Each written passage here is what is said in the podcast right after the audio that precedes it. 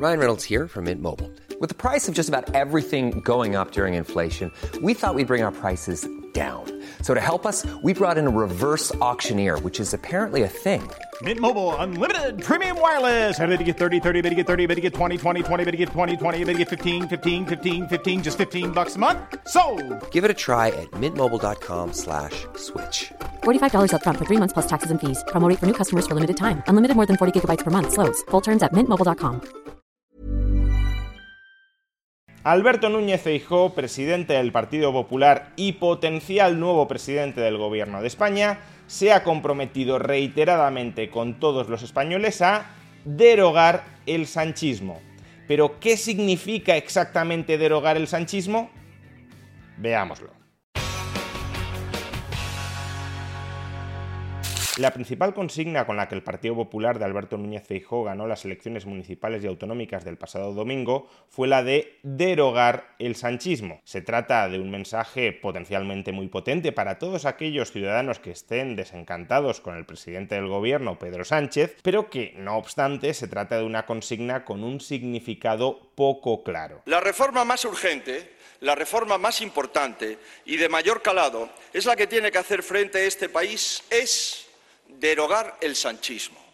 Hay que derogar la mayoría de las políticas de este gobierno porque son las políticas de la minoría y de los socios minoritarios. Exactamente cuáles son las políticas de este gobierno que Feijó se plantea y promete derogar si llega a presidente del gobierno. Esta no es una pregunta secundaria, sino que es una pregunta capital, central, porque en última instancia el punto principal del contrato que está suscribiendo Feijó con sus votantes es ese, derogar el sanchismo. Y para saber si Feijó como presidente del gobierno, si llega, cumple o no con la promesa que está haciendo a sus votantes, debemos dotar de cierto contenido a ese derogar el sanchismo. ¿Qué implicaría derogarlo y qué implicaría no derogarlo? ¿Cómo podemos distinguir si Feijó está cumpliendo con su palabra o no? En la derogación de qué políticas concretas hay que fijarse para constatar si Feijó ha cumplido o no con su compromiso. Muy probablemente cuando Feijó habla de derogar el sanchismo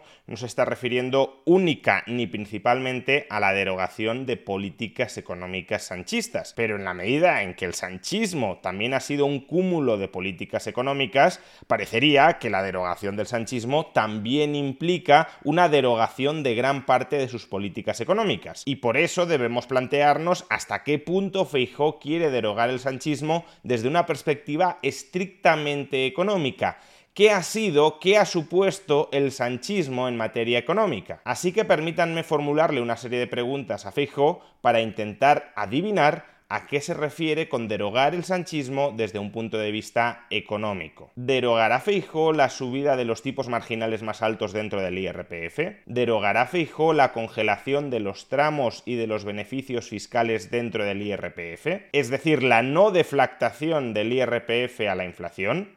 ¿Derogará Feijó la subida del impuesto sobre sociedades? ¿Derogará Feijó la subida del IVA sobre las bebidas azucaradas? ¿Derogará Feijó el impuesto extraordinario sobre las grandes fortunas? ¿Derogará Feijó el impuesto extraordinario sobre la banca y sobre las eléctricas? ¿Derogará Feijó el impuesto sobre los envases de plástico no reutilizables?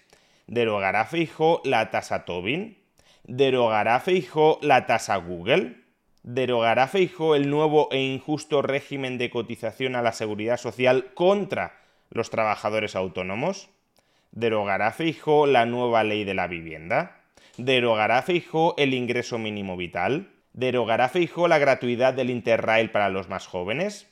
¿Derogará Feijó el bono cultural de 400 euros para todos aquellos que cumplan 18 años? ¿Derogará Feijó el subsidio que permite a los jubilados ir cada martes al cine pagando únicamente 2 euros? ¿Derogará Feijó la congelación de los alquileres? ¿Derogará Feijó la reforma laboral de Yolanda Díaz y que solo salió aprobada por un voto supuestamente erróneo de uno de los diputados del Partido Popular? ¿Derogará Feijó la ley Rider? ¿Derogará Feijó las distintas subidas del salario mínimo interprofesional aprobadas durante esta legislatura? ¿Derogará Feijó el incremento del empleo público en 300.000 personas a lo largo de los últimos cuatro años? derogará Feijóo las dos reformas de las pensiones que ha aprobado este gobierno y muy en especial la reindexación automática de todas las pensiones al IPC? ¿Derogará Feijóo el tope del gas, es decir, la llamada excepción ibérica en nuestro mercado eléctrico? ¿Derogará Feijóo el cierre programado de nuestras centrales nucleares? ¿Derogará Feijóo la ley antiopas? ¿Derogará Feijóo la ley de cambio climático y de transición energética? O por último, ¿derogará Feijó la ley de igualdad retributiva entre hombres y mujeres? Estas son las preguntas que Feijó tendrá que contestar, e idealmente debería contestarlas antes del próximo 23 de julio. Pero en todo caso, si por estrategia electoral no las contesta antes del 23 de julio, desde luego tendrá que contestarlas de palabra o de acción una vez esté en el gobierno. O dicho de otra manera, deberemos evaluar la promesa de Feijó de derogar el sanchismo en este caso el sanchismo económico, analizando si realmente Feijóo ha respondido positivamente a estas preguntas o no lo ha hecho. Por supuesto, Feijóo no tendría por qué aspirar a derogar absolutamente todas las medidas de política económica que he mencionado con anterioridad puede que haya algunas de esas medidas que, aunque hayan sido aprobadas por Pedro Sánchez, Feijóo considere razonables. No todo lo que haya hecho Pedro Sánchez a lo largo de esta legislatura tiene por qué constituir el sanchismo económico. Tampoco Pedro Sánchez, por ejemplo, ha impuesto un tipo marginal máximo del 100% en el IRPF y sería absurdo decir que no instituir un tipo marginal máximo del 100% sobre el IRPF es sanchismo económico. Por tanto, y como decía, no es estrictamente necesario que Feijó responda afirmativamente a todas y cada una de las preguntas que he formulado antes. Es decir, no es absolutamente imprescindible que Feijó derogue todas las medidas de política económica que he mencionado antes. Sin embargo, si no derogara una mayoría de las medidas económicas que he planteado con anterioridad, ¿hasta qué punto podríamos decir que Feijó está derogando el sanchismo desde un punto de vista económico?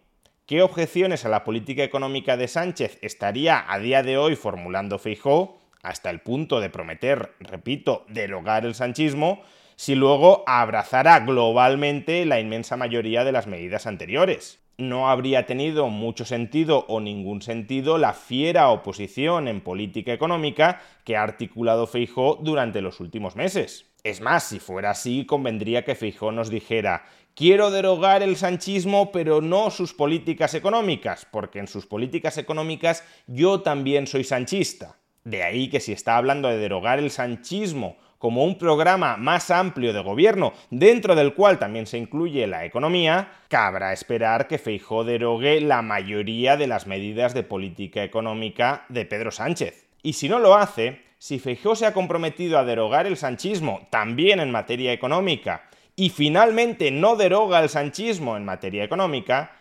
Feijó nos habrá estado mintiendo. Y eso, según el propio Feijó, también es sanchismo. Pero derogar el sanchismo no supone solo eso. Derogar el sanchismo es derogar su forma de hacer política. Nuestro país va a abrir un tiempo nuevo con un gobierno mejor que afronte los cambios necesarios, que castigue sus mentiras y gobierne con la verdad Así que la última pregunta que quiero formularlos es muy sencilla. ¿Feijó viene a derogar el sanchismo o a consolidarlo?